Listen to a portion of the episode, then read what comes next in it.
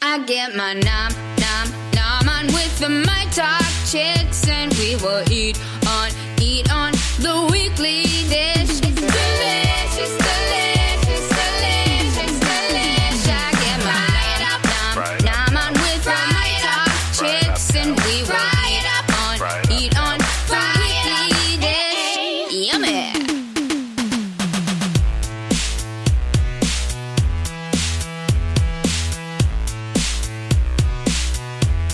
Weekly Dish Show. Hey, everybody, welcome to the Weekly Dish Extended Podcast. We are here at El Burrito Mercado. It's me and Molly Herman from Kitchen and the Market. Hello, everybody. Stephanie March. And we are just sort of talking about, since it's Day of the Dead, Dia de los Muertos, uh, we decided to pop into El Burrito Mercado, Minneapolis, which is, of course, you know, in the South Minneapolis area, just up from the um, Turtle bread. yeah, from Turtle Bread, and the Parkway Theater is here. They're showing Coco at one. Um, it's kind of a great, cool thing. There's a lot of kids here today, so if you hear Some whaling. some wailing, it's just the reality of it all. It's so good. so it's in the old Pepito space for those Yes. that are not familiar with where we're at, but it's at 48th in Chicago. Yep, and there's an awesome Frida Kahlo vibe everywhere, which I gotta say I appreciate. Um, we've had some. We did order a margarita, so I'll just we'll warn you on that part. But anyway, uh, kind of excited. So we started talking about the people who we're honoring in our lives, and I started to think about the food people who have impacted us. Obviously, the ofrenda here today is. Um, dedicated to Anthony Bourdain. And he has had such a massive impact on the food scene that it's kind of hard to take. So we were talking about thinking about the people who we have had in our lives that have impacted our if we could have like a, a friend to all of our food humans, who would it be? So real quick, I just want to say about the Anthony Bourdain ofrenda. I was actually surprised to see it here in, a, in such a, a a large presence. Not that he wasn't a big presence in the food community, but you don't expect it to sort of still have that far-reaching aspect necessarily. And so it was Right. lovely to see. Yeah, no, it was really good. So let's just touch on him for a moment, just to come back to the fact of let's not forget. I know that his uh, he's got a thing on Netflix right now. I think Hmm. they are airing his last episodes. Okay. I feel like CNN is airing the last episodes. I have the hiccup, sorry. But they're also doing them on. I feel like there's a Netflix thing, which is collecting a bunch of the I'll have old to look. I haven't no seen. reservations things. Okay. But I just think it's so funny that when we watch, you know, our new obvious obsession is Samin Nosrat from Salt, Fat, Acid, Heat, and how, in a weird way, I mean, obviously, he informed the way that we watch food television because he dug into cultures and he really sort of tried to show us all the sides of it and experience all aspects of it, not just the glossy stuff, not just the pretty things. But there's also a piece of it that she was saying that there's this white man discovery of things, which is less Interesting. interpretive and also the thing that she did which was bring very very many grandmothers cultural grandmothers in front of the camera which i think is a you know probably less for him than for other hosts but nonetheless you know it's it's less about like oh my god i just found this it's amazing which i get it that's a hard thing to understand too i mean like that's an easy thing to give perspective on because that is how you're feeling at the moment. Oh my god, this is great. These these dumplings, I've never had them. They're amazing. And that's discovery, but instead it's supposed to be about um, Celebration of. celebration of. However, here's what I think that a lot of people don't understand about um, being in a kitchen is that you are surrounded by a lot of different cultures, Right. And so it's not that this was his discovery of that. I think it was him showing that on camera that was a discovery for a lot of people because he had to have had interaction with a lot of these other cultures and the, and the culture of their food, Right. Even in his own kitchen, Yeah. Especially in New York, you Yeah. know. So I don't think that it was so much necessarily a a personal discovery for him. Right. I think it was a discovery that they allowed to happen on camera for other people. Yeah. Does that make sense? Yeah, but it still is a presentation to the wider world. I think Sure. that's the hard part. But I get it. I do too because I do feel like, you know, everyone is trying to find, you know what I mean? Like when you do get to expand yourself, it is enlightening. And then you want to share that enlightenment with other people because you're so excited by it. And so I, I do love that aspect of it. So Yeah. I don't know. It's a hard thing. But he definitely, I think, impacted. I mean, in his books, just forget about his writing for a minute. You know, beyond his visual, you know, sort of storytelling was the fact that he actually knew how to put words to paper in a beautiful way. He was a poet. He was a poet. He was a dark poet. Oh, Most poets are. I know. Well, some modern day poets are not. Well, I think that all all poets probably they they can have a lighter side, but they all have a dark side, or they wouldn't turn to words to Probably convey true. their feelings. Probably right? true. We just may not see it. You're right. So, is there anybody who has influenced your cooking, kitchen, food life that has passed that you can think? Um, I think the most uh, would be Julia Child, and not necessarily influence my cooking because I'm not necess- I don't do a lot of French cooking, Right. You know, but what I admire so much about her is her her zest for life, and her and Paul's love story, and you know all that wonderfulness that happened in Paris, but the fact that she didn't know how to cook I know. and decided to embark on this at 40 years old right. right? She created this whole new life for herself um, at an age that we are now. Right. That um, is just really inspiring, and I and I love that she wasn't so serious about it. I mean, serious but not serious, if that makes sense. Like she dove into all the the detail, but she wanted to make it accessible. And Yeah. To me, that's what translates to what what I try to do at Kitchen on the Market is we want to make it. You know, accessible for people to come in and cook with these restaurant chefs, or accessible to cook with different ingredients, and not make it so scary and formalized. Right. And I appreciate that that's what she started doing. Right. No, I agree. And I think there's something about the fact that when you take something you love, you know, and you sort of say, not only do I want to learn more about it, but I want to like become proficient in it. And that's something that people think all the time. Like maybe it's maybe it's woodworking or maybe it's but I mean cooking is obviously something easy because it's like it's part of your everyday You, you have to eat. you have to eat. You Right. don't have to build a table. But nonetheless, to become that proficient in it, and then to also want to teach other people how to be that proficient, that's the selflessness of it. Like, that's Yeah. the other side of it. yeah, this was a greater good Before thing fame. that she was wanting Yeah. to do. There was no TV. There- she didn't, there was she no did. TV or YouTube or anything like that in her future. She, d- I She mean, did, but- she, did do TV, but that wasn't why she started No, doing it. right, She didn't exactly. even know that that would be possible Right. when she started doing it. Right.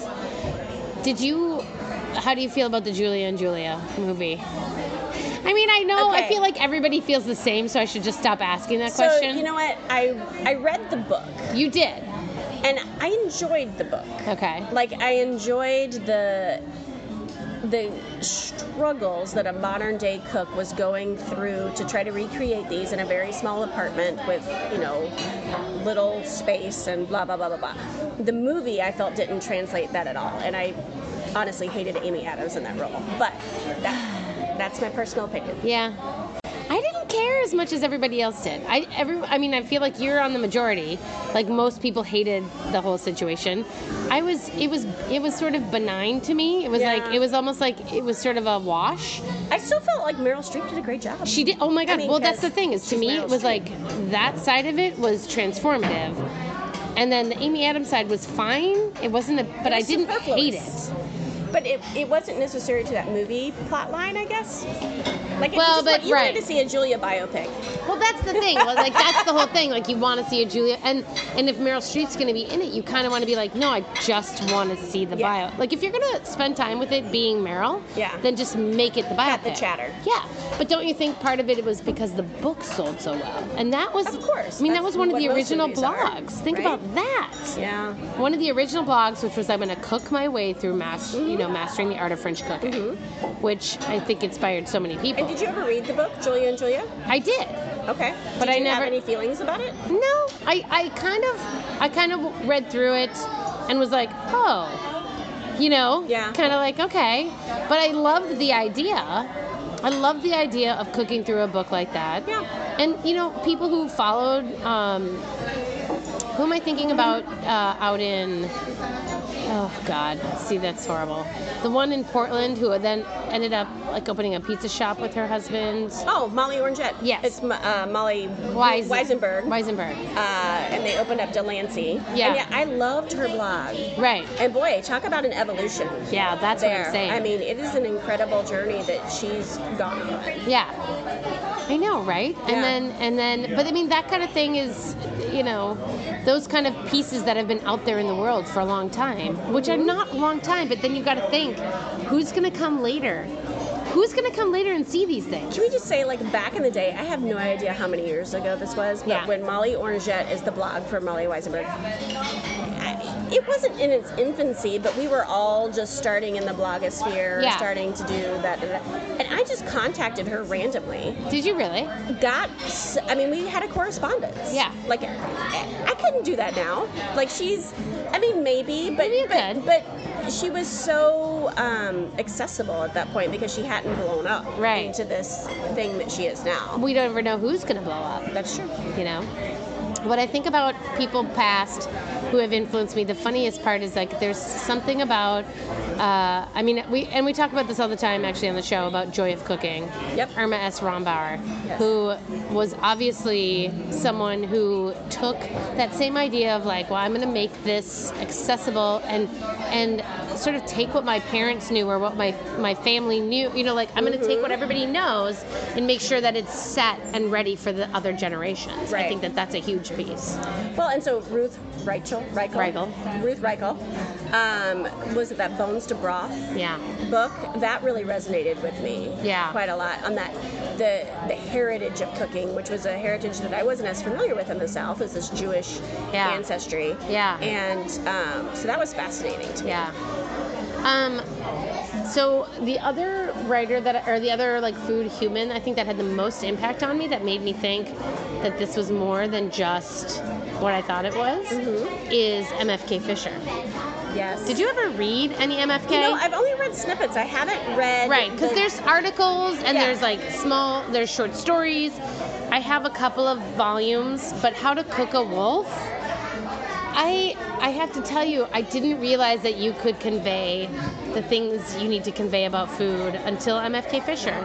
And I'm not talking about flowery adjectives, which of course just kind of pisses me off. I mean, if you read anything you know of mine, you know that I don't get into this whole like this margarita was as you know as like like a summer's day blowing across the plains in your mouth that's not my gig like that's not it and that to me was because i think there's a school of that that happens and that sort of in their thought is like that makes you a great writer if you can describe a margarita or a quesadilla as something otherly and put it into and that is beautiful i i appreciate those writers but for me, it's about evoking context and a moment, Mm-hmm. and evoking sort of a moment, a piece of time, and a, and a way that a food fits into things. Yeah. And that was her. Can I borrow that from you? You can. Awesome. I have it on my top shelf, so next time you come over, just come grab it. So do you know who else? I mean, that reminds me of obviously James Beard. Yes. And what's funny is, did you ever see that one man show that came out with James I, Beard? I missed that one because I was out of town. I think the weekend it was here. and you know what? It was pretty amazing, and I it was so long ago that I'm not going to get everything right, but it was it really portrayed this lonely man yeah. He was a lonely who man. loved food. Yeah.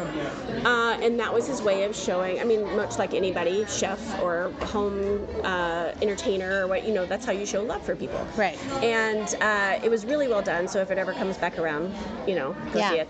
But you know, he had a, um, a friendship with uh, Craig Claiborne, right? Mm-hmm. And Yep. so some of those interactions are really lovely to see because it was born out of you know friendship and not this need for you know striving for publicity or something like a lot of things that happen now with blogs and I just want to get this out there because I have a cookbook and da da da da. Yeah. it was a true love of food and a true friendship, and Yeah. that I like reading a lot about that. And so, on that note, let's talk about Jonathan Gold. Okay, oh, because yes. he's passed and he's in fact i should have made i'm gonna put a picture of him on my ofrenda now that i think about a good it idea. i have aretha franklin i have the strip club i have um, anthony bourdain on mine but i'm gonna print out a picture of jonathan gold the because strip club meat and fish. Yes. just to be clear, Not all strip club. but there is something about Jonathan Gold and the way that he wrote for the LA Times and for the LA Week, the I think it was the Weekly at one point, and the way that he respected and really just kind of dove into the food cultures that are present in LA. What a gift, you know, to be able to do that as your life's work. But then also, what a gift to be able to understand how best to communicate that kind of thing. Yeah. And if you have not had a chance, please, please, please watch City of Gold, It which is, is the documentary. amazing, And I've yeah. watched it probably like four times. Mm-hmm. And I know it's because partly because I I feel a kinship in his job of trying to describe and contextualize food in this weird American, you know, salad that we all live in. Mm-hmm. But there's also the piece of it that is to do with the fact of like really respecting the food and not sensationalizing it. Right, and the cultural tapestry. I mean, that's what he had a, a huge job of in LA, right? The- I mean, the, all the different cultures that mesh there, Yeah. and the fact that he wasn't going to. I mean, he went to the high end restaurants and the and the big name restaurants, but the fact that he could find the little mom and pop shop in a strip mall in Crescent City. Yeah.